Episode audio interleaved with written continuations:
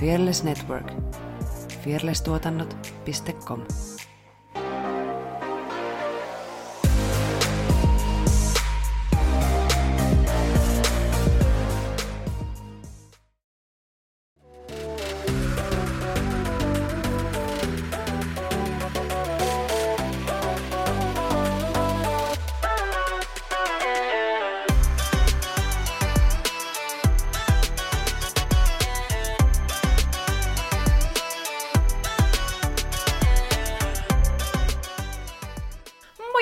Tervetuloa Tanssistudio-podcastin pariin. Tässä edessäni istuu Effiina,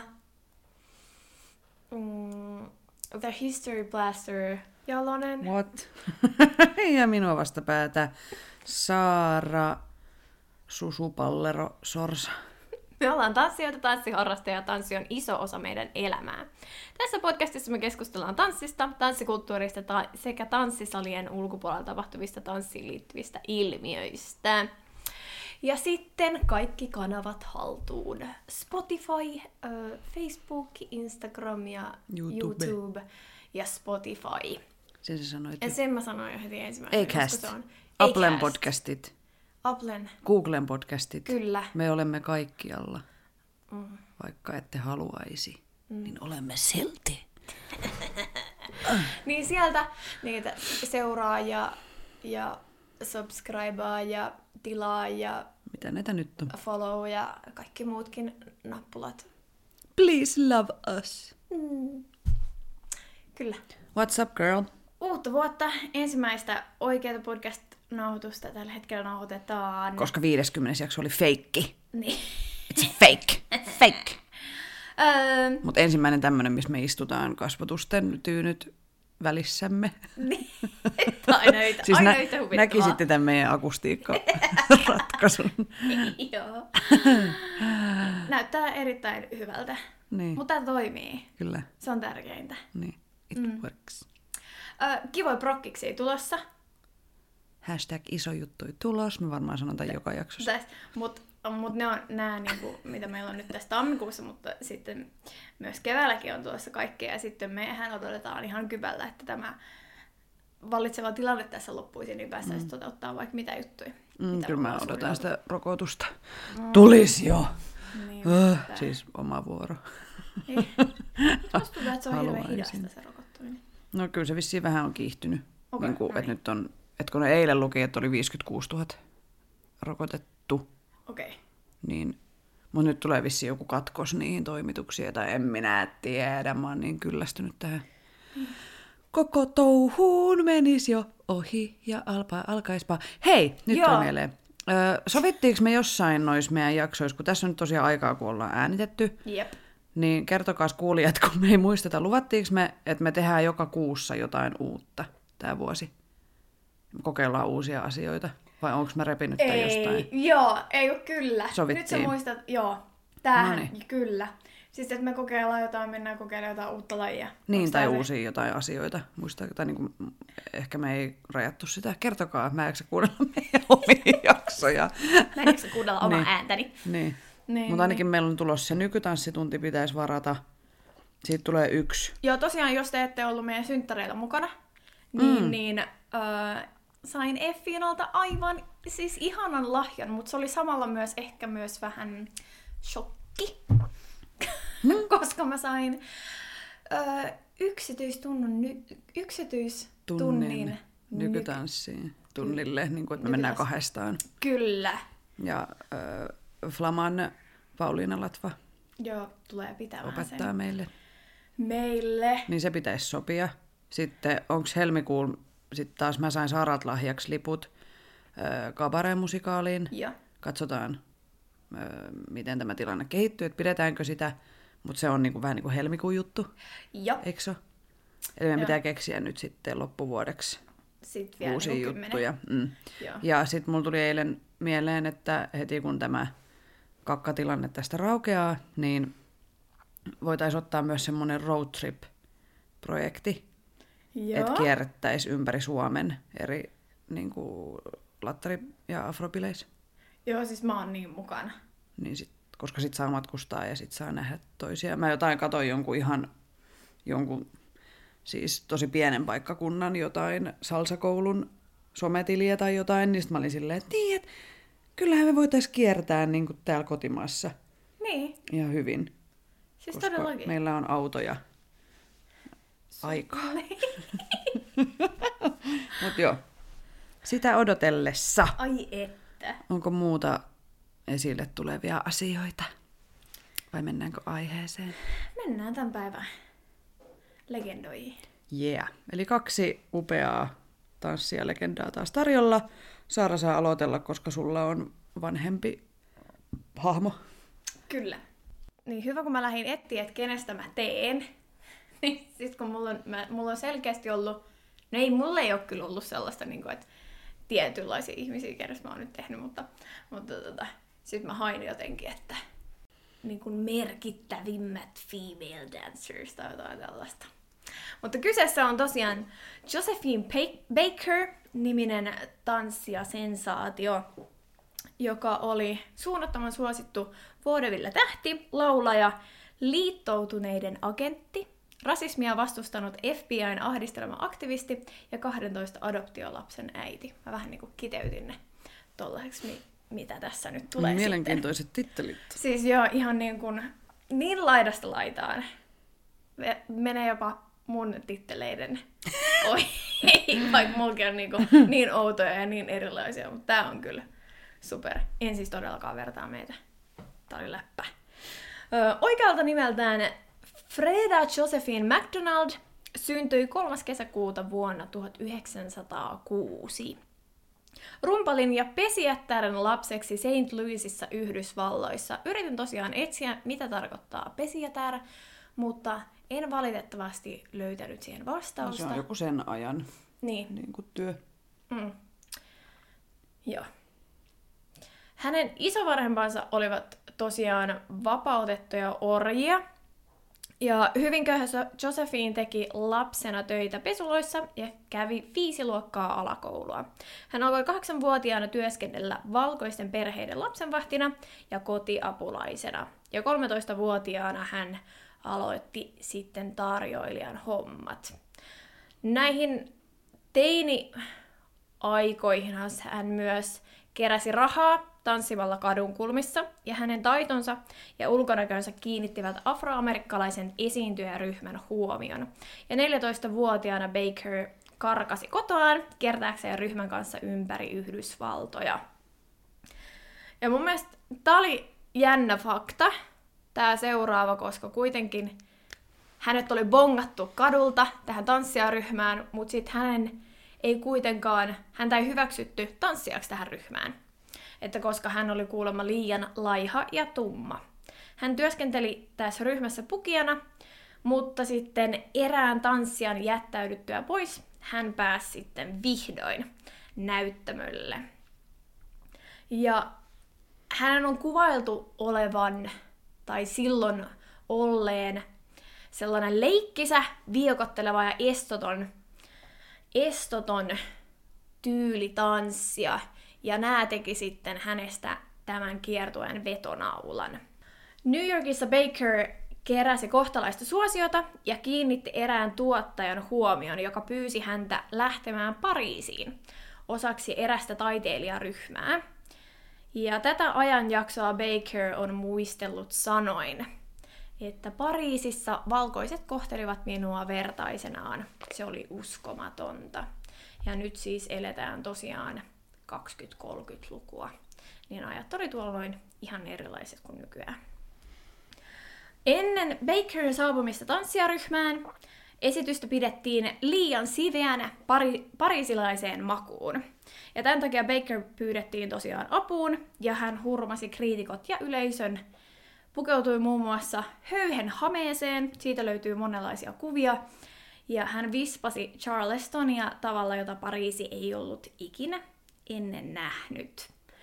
Bakerin on sanottu olleen viettelijä ja koomikko samaa aikaa. Ja konservatiivit pitivät mustia taiteilijoita kauhistuksena, mutta silti tämä show oli megasuosittu. Tuohon aikaan Baker teki myös Charleston muotitanssin tunnetuksi Eurooppaa, Euroopassa. Mä en tiedä, mä en löytänyt sitä, että toiko se sen sinne vai oliko se just se, että hän teki sen niin kuin tunnetuksi. Niin, koska hän oli tunnettu ja hän tanssi Charlestonia. Niin... Onko hänestä mitään videomateriaalia? Mä yritin löytää, tosi nihkeästi löytyy, koska todella vanha. Mutta minkälaisia kuvia just No, tosi kauniit kasvot ja semmoinen niin kuin, kaunis nainen. Ihan siis todellakin. Ja minkälaisia kuvia hänestä just hänen showstaan ja asuistaan löytyy, niin vähän jo sellaista burleskimaista. Ja onko se sitten kabaree, varieté ja mitä näitä on? Älkää kivittäkö meitä! Meitä saa sivistää ja laittaa viestiä, että hei, nyt meni faktat vähän sinne sun tänne, koska edelleenkään emme tiedä kaikkea. Niin. Vieläkään. Vaikka äärettömän älykkäitä olemmekin. Joo. Kyllä me jostain tiedetään jotain. Mutta joo, näihin aikoihin hänestä tosiaan tuli yksi Ranskan parhaiten palkatuista esiintyjistä. Ja hän muun muassa tanssia, lauloi ja esiintyi elokuvissa. Mä en löytänyt tähän kuin 2 elokuvaa. Et mun mielestä toi oli vähän suurenneltu ehkä toi, että elokuvissa, monissa sellaisissa. Mut joo. Kulttuurivaikuttajat kuten Pablo Picasso, Colette, Ernest Hemingway ja E. E. Cummings ihailivat Bakeria todella paljon. Ja häntä kutsuttiin lempinimillä Musta Venus, Musta Helmi ja Kreoli Jumalatar. Ja hän oli tämän ajan yksi maailman valokuvatuimmista naisista. Bakerin 2 vuoden Euroopan kiertueella joka maassa keräännyttiin katsomaan rajoja rikkovaa taiteilijaa. Esimerkiksi yhdessä, nämä oli mun mielestä niin ihmeelliset kuvat, Baker ulkoilutti esimerkiksi kaduilla leopardia ja ajoi strutsin vetämillä vaunuilla. Nykyään mä voisin sanoa, että mä tuomitsen tollaisen toiminnan todellakin. Niin, koska aika tuommoista eksotismin, tai niinku... Joo, ja sitten kuitenkin eläimiin kohdistuvaa sellaista kaltoinkohtelua. Mutta se oli sen ajan juttu. Ja sitten, kun häntä pidettiin tosiaan vähän siveettömänä esiintyjänä, niin Viinissä soitettiin kirkon kelloja varoitukseksi siveettömän taiteilijan saapumisesta. Vitsi, mäkin haluan tommosen jonkun. Oikein ilmoitetaan. Kling klong. Eikö se ole ruttokello? Joo. Joku semmonen silloin keskiajalla. Joo. Kuulostaa tutulta. Niin, olisiko ollut joku, että sitä kelloa soitettiin, kun... En mä ehkä sano mitään, että... Mutta joo, ruttokello. Joo. Sellainen löytyy Euroopasta myös. Vuonna 1936 Baker palasi Yhdysvaltoihin erään tuotannon tähtenä, ja tämä oli katastrofaalista, huolimatta siitä, minkälainen asema hänellä oli Euroopassa. Yhdysvalloissa ajatus sofistikoituneesta ja voimakkaasta mustasta naisesta torjuttiin, ja sanomalehdet murskasivat hänet kritiikillään, ja häntä kutsuttiin aivan hirveillä nimillä. Mä en halua toistella niitä tässä, koska ne oli ihan... Joo, ampuisin nämä ihmiset nyt. En ampuisi. Keittimeen! Joo, todellakin. Ja seuraavana vuonna Baker nai teollisuuspampun ja otti tällöin Ranskan kansalaisuuden. Mä tykkään näistä termeistä ihan sikana, mutta näitä käytettiin ja näitä mä käytän myös. Ja... Teollisuuspamppu. Kyllä. Mikä sä haluisit olla? Mikä susta tulee isona? Teollisuuspamppu. Joo, mut näköjään siis eikö se ole nyt siis iso henkilö? Joo, kyllä mä tiedän mitä se tarkoittaa. Joo, mutta mä vaan naurattaa joka kerta toi termi. Joo. Mä voisin olla joku... Mutta ei saa tanssipamppu. Podcast-pamppu. Ei, kun podcast-paroni. Joo, ei vitsi, olisi muuten hyvä termi. Joo, titteli. Otan tämän. Laitetaan meidän nettisivuille heti. Käykää muuten kattoo, me uusittiin ne nyt. Fearless-tuotannot.com. Ja on muuten hienot. On. Saa laittaa viestiä kuin hienot. Sydämiä saa lähetellä. Joo. Teollisuuspampuista eteenpäin. Teollisuuspampuista he menivät tosiaan naimisiin, ja tällöin hän otti myös Ranskan kansalaisuuden. 2 vuotta myöhemmin sit Ranska julisti sodan Saksalle, kun Saksa oli jotain vähän möhlinyt siellä. Ja Ranskan sotilastiedustelu värväsi Bakerin hommiinsa. Ja hän on kertonut, että hänen ainoa toiveensa oli palvella maata, joka oli hyväksynyt hänet ja tehnyt hänestä sen, mikä oli. Niin hän halusi vähän niin kuin antaa takas. Ja Baker lähti sitten peitetehtäväkiertueelle vakoilemaan Ranskalle. Tosiaan tämä meni niin, että hän esiintyi siellä sun täällä ja sitten sitä kautta toimi. Miten toimi? Ja tosiaan vapaan Ranskan agenttina hän kiersi siis Eurooppaa ja salakuljetti tietoja muun muassa lentokenttien ja satamien tilanteesta sekä joukkojen sijoittelusta. Ja hän kirjoitti ne näkymättömällä musteella hänen nuottipapereihinsa. Mä mietin, että tätä näkymätöntä mustetta, että onko se sitten ollut, että tyyliin Ranska on sen keksinyt ja sitten Saksa ei ole tajunnut sitä? En mä tiedä, voi olla, että se on ollut kaikkien tiedossa, mutta ehkä ne ei ole sitten vaan etsinyt sitä tommosen esiintyvän taiteilijan, niin. Vaikka kyllähän tommosia esiintyjiä pidettiin paljon, tai niinku toimi nimenomaan vakoina ja agentteina, koska ne pääsi liikkuu. Niin. Mutta ehkä sitä ei sit vaan... Hän ei välttämättä sit herättänyt sillai semmoista kiinnostusta, että olisi ruvettu tutkimaan. Sitä just. Enkä tiedä kuinka vanha keksintö tommonen muste on ja millaisella periaatteella sitä silloin on, että mitä ainetta se on ollut ja onko kaikki tiennyt sen. Jep. Tämän Ranskan miehityksen jälkeen Baker sit vetäytyi Pariisista hankkimaansa pieneen kylään ja linnaan Keski-Ranskaan. Hän nimesi tämän kylän Village du Mondeksi, eli maailman kyläksi. Ja Baker halusi todistaa, että kaikki rodut ja kansat voivat elää yhdessä sopuisasti. Ja tähän projektiin, mielestäni on kauhean, kun tätä kutsutaan projektiksi, mutta projektiin kuului myös lasten adoptoiminen eri puolilta maailmaa. Ja hänellä oli tosiaan yhteensä loppujen lopuksi 12 adoptiolasta, joista yksi oli itse asiassa adoptoitu helsinkiläisestä lastenkodista. Ja hänen nimensä oli Jari. Jari! Joo. Jartsa! Jari! Joo. Koko nimi oli tosiaan Jari Hannu Buillon Baker. Sellainen hieno nimi. Mutta mitä tähän Jari-poikaan tulee, niin Jari muutti myöhemmin New Yorkiin tarjoilijaksi Bakerin toisen adoptiolapsen perustamaan Josephine ravintolaan ja käytti nimeä Jerry Buillon. Jerry! Joo. Hän selkeästi otti siis isänsä sukunimen sitten käyttöön ja vähän muutti etunimeänsä sellaiseksi, että... Onko se niinku Yari vai? Ei kun se on ihan Jarry. Jarry. Joo. Jerry. Joo. Jerry! Joo, joo. Ja sitten palataan tänne pieneen kylään ja hienoon kartanoon. Oli muuten ihan törkeän hieno kartana. Mutta Baker vietti silloin pääasiassa aikaa kiertueella ja lapset asuivat linnassa isänsä ja lastenhoitajien kanssa. Ja tähän linnaan hän upotti ihan mielettömät summat rahaa, samoin kuin tähän kylään. Ja hän remontoi siitä niin sanotusti vähän niin kuin satukylän, joissa näillä sen lapsilla olisi sit kiva temmeltää ja leikkiä ympäriinsä.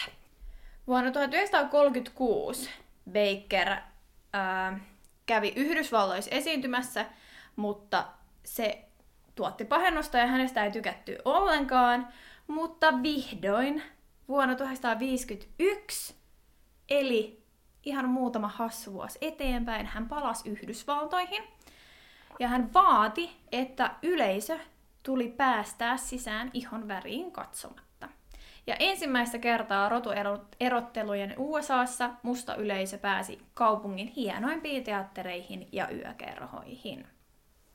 Ja Baker käytti mainettaan afroamerikkalaisten puolustamiseen ihan kuolemaansa saakka, ja hän on sanonut näin. Mä en nyt suomentanut tätä, vaan tää on pieni pätkä englantia, koska tää kuulosti mun mielestä todella hassulta suomeksi.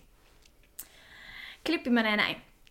You know, friends, that I do not lie to you when I tell you I have walked into the palaces of kings and queens, and into the houses of presidents, and much more. But I could not walk into a hotel in America and get a cup of coffee, and that made me mad. Ja mun mielestä on jotenkin hienosti, tosi hienosti sanottu. Hän arvosteli rasistien puheita, tuki kuolemaan tuomittua mustaa vankia, Suomi-rotuerottelua ylistäviä ja kannattavia kolumnisteja ja teki yhteistyötä kansalaisoikeusjärjestöjen kanssa. Ja tämä oli hänelle todella, todella tärkeää. Tämän lisäksi FBI piti Bakeria erittäin epäilyttävänä. Baker kiersi Etelä-Amerikkaa, mutta FBI painosti maita kieltämään hänen esiintymisensä. Miten FBI on sanavaltaa Etelä-Amerikkaan? Ei mitään tietoa. Vai tarkoittaako se niinku Southern States vai niinku Etelä-Amerikkaa? Siis Etelä-Amerikkaa. No miten FBL on mitään sanomista sinne? Sanoppa muuta, mutta oli. Erityisesti kun hän jakoi rotusorron arvostelua ulkomailla, niin tämä oli FBI mielestä todella epäilyttävää. Just. Ja esiintymisiä peruttiin muun muassa Kolumbiassa, Kuubassa ja Perussa, ellei jopa mun mielestä kaikki esiintymiset näissä maissa. Mitä nyt niinku oikeasti? Samas muuta. Ja näihin aikoihin häntä uhkasi myös porttikielto jenkkeihin. Että hän oli kuitenkin syntynyt Yhdysvalloissa, eikö ollut niin? Joo, ja hän on siis Yhdysvalloissa. No voiko muka bännätä, jos sä oot syntynyt Yhdysvalloissa? En tiedä, onko se siis mitä no, sit niin silloin hullu. Ollut asiat. Joo, siis ihan, joo. Baker tosiaan teki useita kiertueita ja esiintyi lukuisia kertoja myös Suomessa. Suomessa hän kävi ensimmäisen kerran vuonna 1933. Hän saapui itse asiassa Turkuun. Ja silloin hänet otettiin tosi hyvin vastaan, mutta siellä oli sitten kuitenkin olisi niitä 400-500 ihmistä, jotka sitten osoittivat mieltään, että tämä ei ole korrektia, että hän tulee tänne ja että hänet otetaan niin avosylin vastaan ja näin. Sitten hän täältä Turusta meni sitten Helsinkiin ja siellä sitten hänet otettiin myös hyvin vastaan. Siellä ei ollut mitään mielenosoituksia. Joo. Vuonna 1963 hän osallistui Martin Luther Kingin organisoimaan suurmielenosoitukseen, ja tämä suurmielenosoitus on varmasti monelle tuttu, koska tämä muistetaan siitä I Have a Dream-puheesta. Ja vapaan Ranskan uniformuun pukeutunut Baker oli ainoa naispuhuja siellä. Sitten 10 vuotta myöhemmin hän esiintyi New Yorkin, onko toi Carnegie Hallissa? Joo.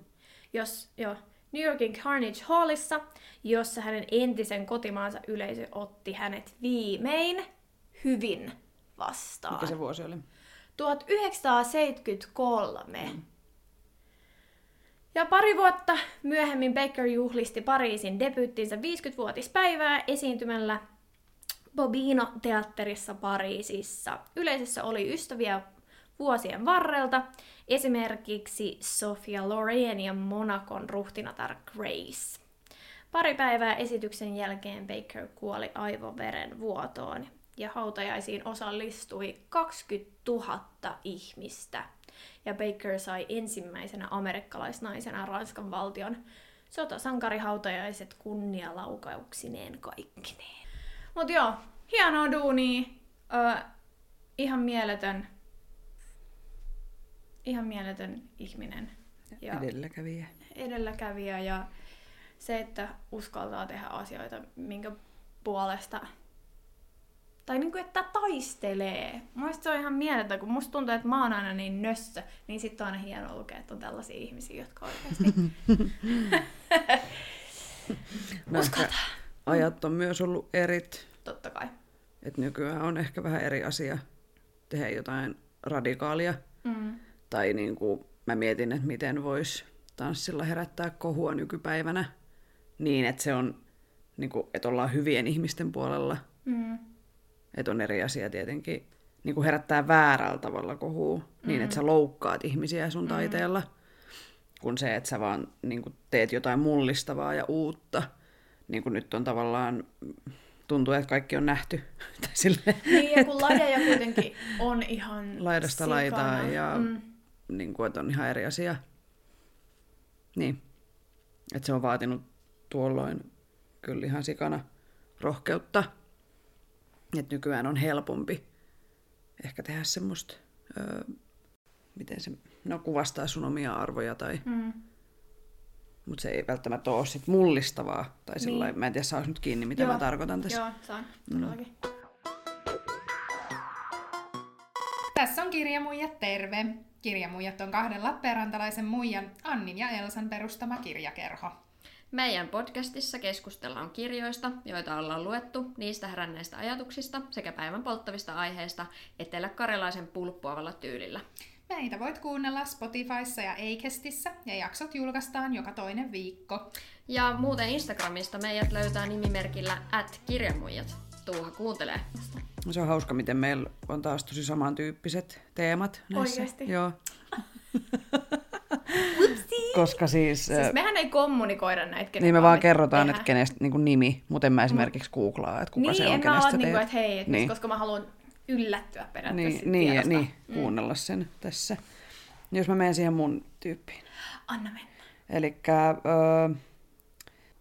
tämä ihminen on yhdessä haastattelussa puhui itse asiassa just siitä Martin Luther Kingin puheesta ja niin kuin, että hän on ollut silloin yliopiston ekalla vuosikurssilla ja että se aika oli muutenkin hänellä tosi semmoista mullistavaa. Mutta siis ihminen, kenestä tänään puhun, on Deborah K. Allen, a.k.a. Debbie Allen, joka on yhdysvaltalainen näyttelijä, tanssija, koreografi, laulaja, lauluntekijä, kirjailija, ohjaaja ja tuottaja. Okei. Okay. Ja tämmöinen, en tiedä miten... Tai itsekin haluaisin pystyä tekemään paljon erilaisia asioita, ja hän on niinku semmoisen ruumiillistuma, onko se oikea sana? Joo. Syntyi 16.1.1950 Texasissa, Houstonissa, ja hän on lähtöisin tosi luovasta perheestä. Hänen äitinsä Vivian Ayers oli runoilija, veljensä Tex Allen jazzmuusikko ja vanhempi siskonsa Felicia Rashad on näyttelijä.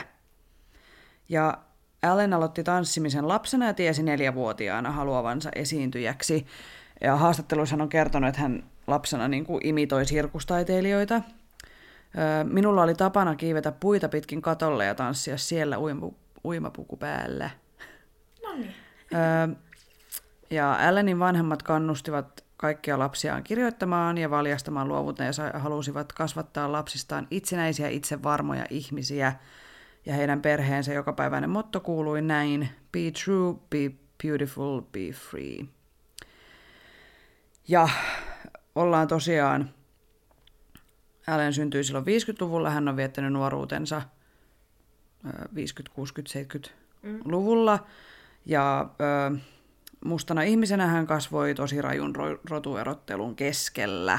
Eli silloin kun hän on ollut nuori, niin koulut oli erikseen, asuinalueet erikseen, ostoskeskukset erikseen, teatterit erikseen, tanssikoulut erikseen, kaikki erikseen valkoisille ja mustille ihmisille. Ja vähän ennen tätä jakson alustusta niin satuin lukemaan Toni Morrisonin Toiseuden synty esseekokoelman, jossa käsitellään rasismia, toiseutta ja miten on esimerkiksi niin kuin kirjallisuudessa puhuttu näistä aiheista ja kirjoitettu. Ja tämän teoksen on suomentanut Koko Hubara ja Astrid Swan, ja siinä oli hyvä tämmöinen niin kuin, kääntäjien teksti, disclaimer siihen kirjan loppupuolella, jonka haluan nyt niin kuin tähänkin meidän jaksoon liittää, koska sanoilla ja termeillä, joita me kaikki käytetään, on väliä.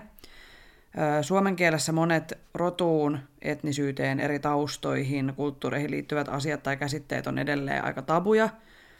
Ja valkoisuus on tosi niin kuin, kyseenalaistamaton ja vahva normi. Esimerkiksi kyllä mun on niin kuin, just niin kuin tässäkin, kun tätä alustin, niin mietin monia termejä ja sanoja, että miten mä... Niin kuin, mitä termiä nyt on oikea oppista käyttää tai näin. niin kuten Hesingin kirjassa ja tässä jälkitekstissä, niin mekin halutaan seurata parhaamme mukaan suomalaisten mustien ihmisten julkisuudessa esittämiä toiveita siitä, että miten heidät tulisi teksteissä määrittää, niin siksi mä käytän termiä mustat ihmiset tai mustat. Ja että mä en käytä sanaa afroamerikkalainen tai tummaihoinen. Ja monissa niin kuin englanninkielisissä lähteissä puhutaan black people. Niin. Mm. Ja tämä saattaa muuttua vuosien kuluessa, jos sä kuuntelet meitä 10 vuoden päästä. Niin tämä on silloin ollut semmoinen oikea tapa puhua. Mm. No, vuonna 1960 Allen oli 10-vuotias, niin hän muutti siskonsa äitinsä kanssa Meksikoon. Ja katsoin hänen haastattelujaan, niin hän silloin tai on sanonut monesti, että se oli semmoinen hieno kokemus asua siellä ja nähdä niin kuin erilaista maailmaa ja kulttuuria. 12-vuotiaana he palasi Teksasiin ja Debbie Coe esiintyi Houstonin balettikouluun, mutta ei päässyt sisään, koska hän oli musta. Että valkoiset on niin kuin järjestelmällisesti sulkenut mustia balleriinoja pois. Et siksi baletti on valkoisten laji, koska valkoiset ei ole ottaneet mustia mukaan. Mm.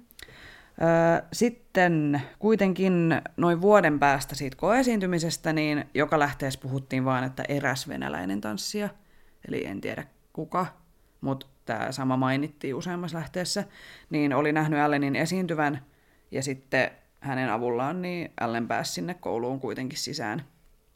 Ja yhdessä haastattelussa Allen sanoi, että kun hänet esiteltiin koulun päättäjille, hän tanssi niin hyvin, ettei ne voineet kieltäytyä. Että jos ei ne olisi päästänyt häntä sinne kouluun, niin se olisi ollut niin kuin tosi jäätävä ratkaisu. Että hän oli niin kuin yksi tähtioppilaista siellä koulussa ja yksi parhaimmista tanssijoista, niin ei ne voi evätä. Mm-hmm. Ja hän oli myös siis ensimmäinen musta balleriina tässä koulussa. 16-vuotiaana hän haki Pohjois-Carolinan taidekouluun. Ja siellä koetanssissa opettaja käytti häntä niin kuin esimerkkioppilaana, että hän näytti kaikkia liikkeitä, mutta lopulta hänelle sanottiin, että ei hänellä ollut oikeaa kehomuotoa tai vartalotyyppiä balettiin, että vaihdapas lajia moderniin tanssiin. Just. Taas, koska hän oli musta, niin häneltä evättiin pääsy, vaikka hän oli selkeästi niin kuin helvetin taitava. Mm. Mm.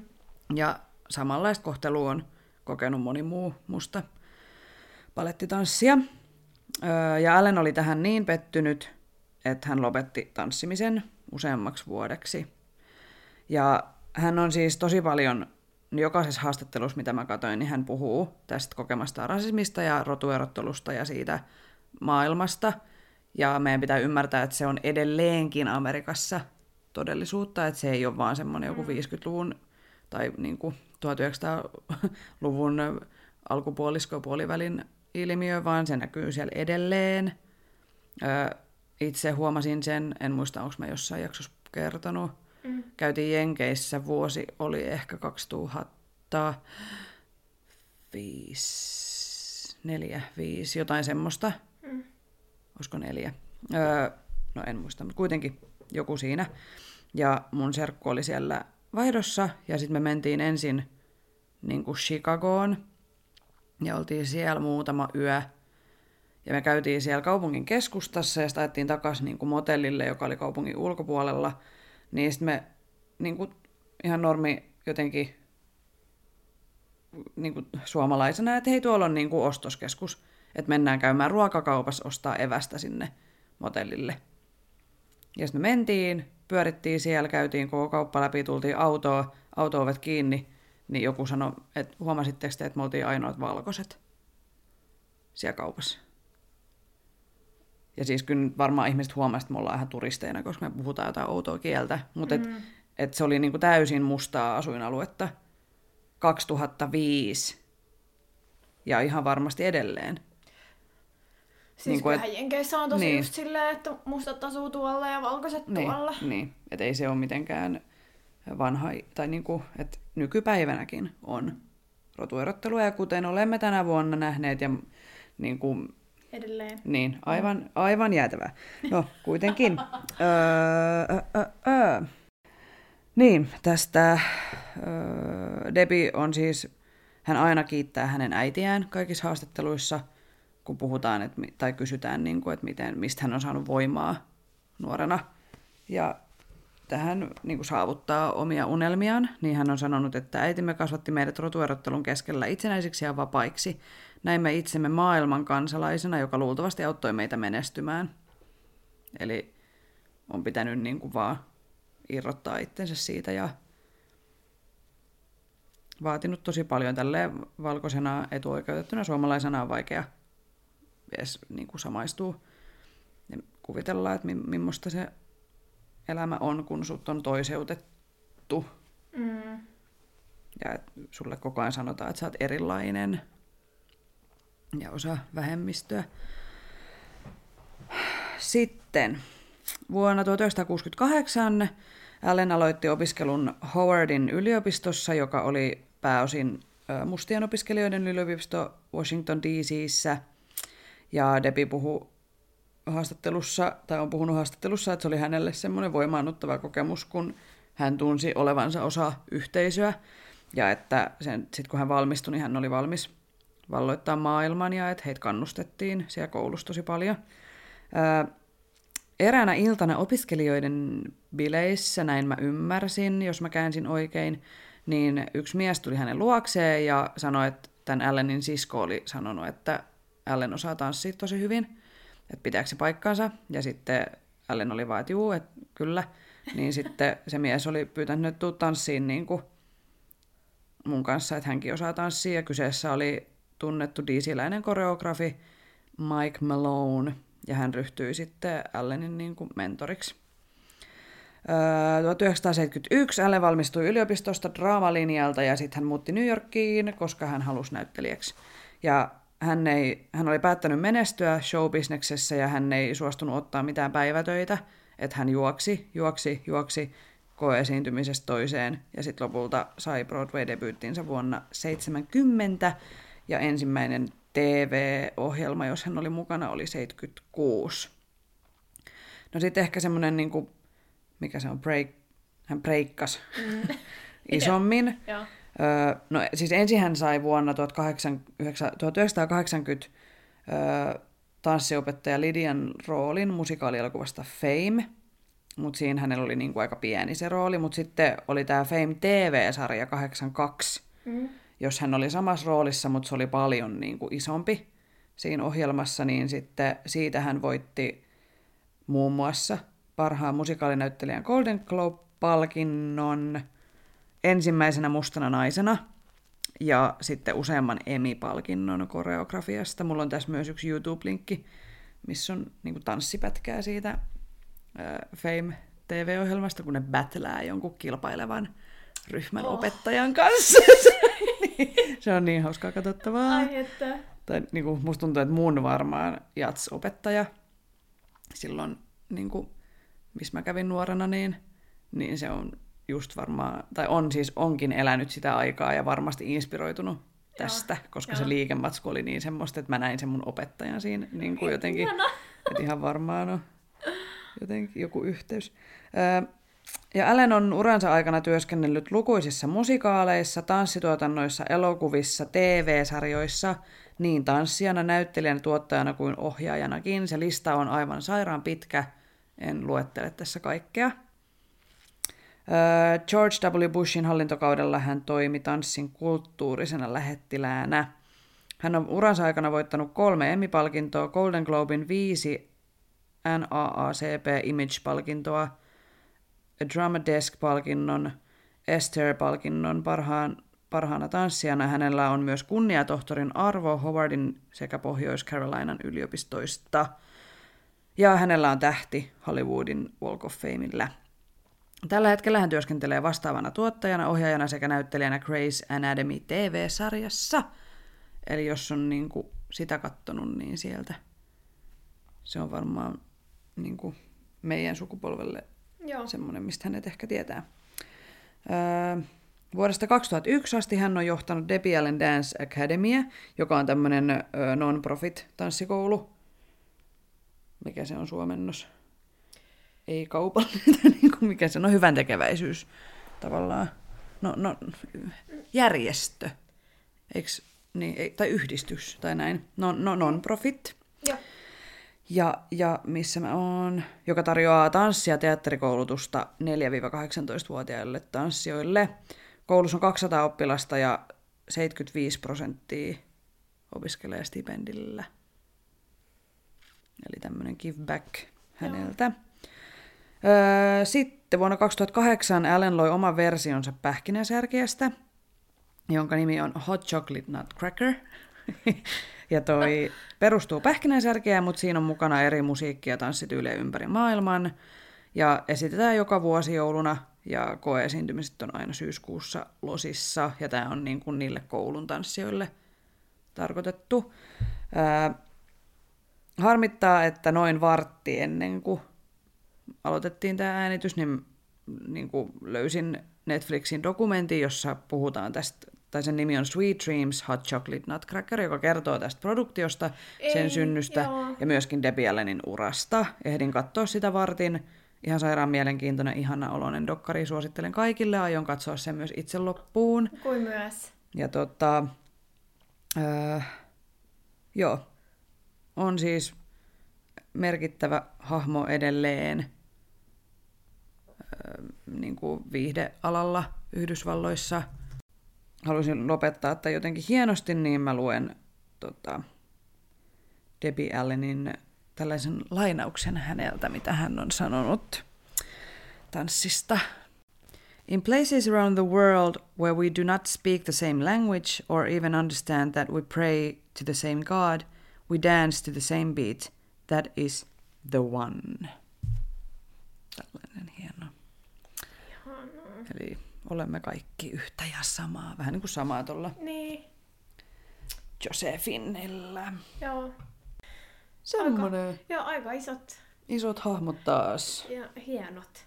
Ja en tietenkään kaikkea pysty nyt tässä nyt yhdellä kerralla jakamaan, mutta tutustukaa ihmeessä ja katsokaa se dokkari. Aion itse katsoa sen loppuun tänään. Noniin. Vielä. Oliko se siinä? Niin. Onks mitään loppukana, ettei mulla ainakin ihan kauhean pissähätä, et... Ei mitään kauhean pitkiä. Pissähätä on hyvä kone. Tässä oli tämän kertainen Tanssistudio-podcast. Kiitos kaikille kuuntelijoille. Osallistu keskusteluun lähettämällä kysymyksiä, omia tanssistooreja, kommentteja tai ideoita osoitteeseen tanssistudiopodcast@gmail.com tai Instagramissa yksityisviestillä @tanssistudiopodcast. My God!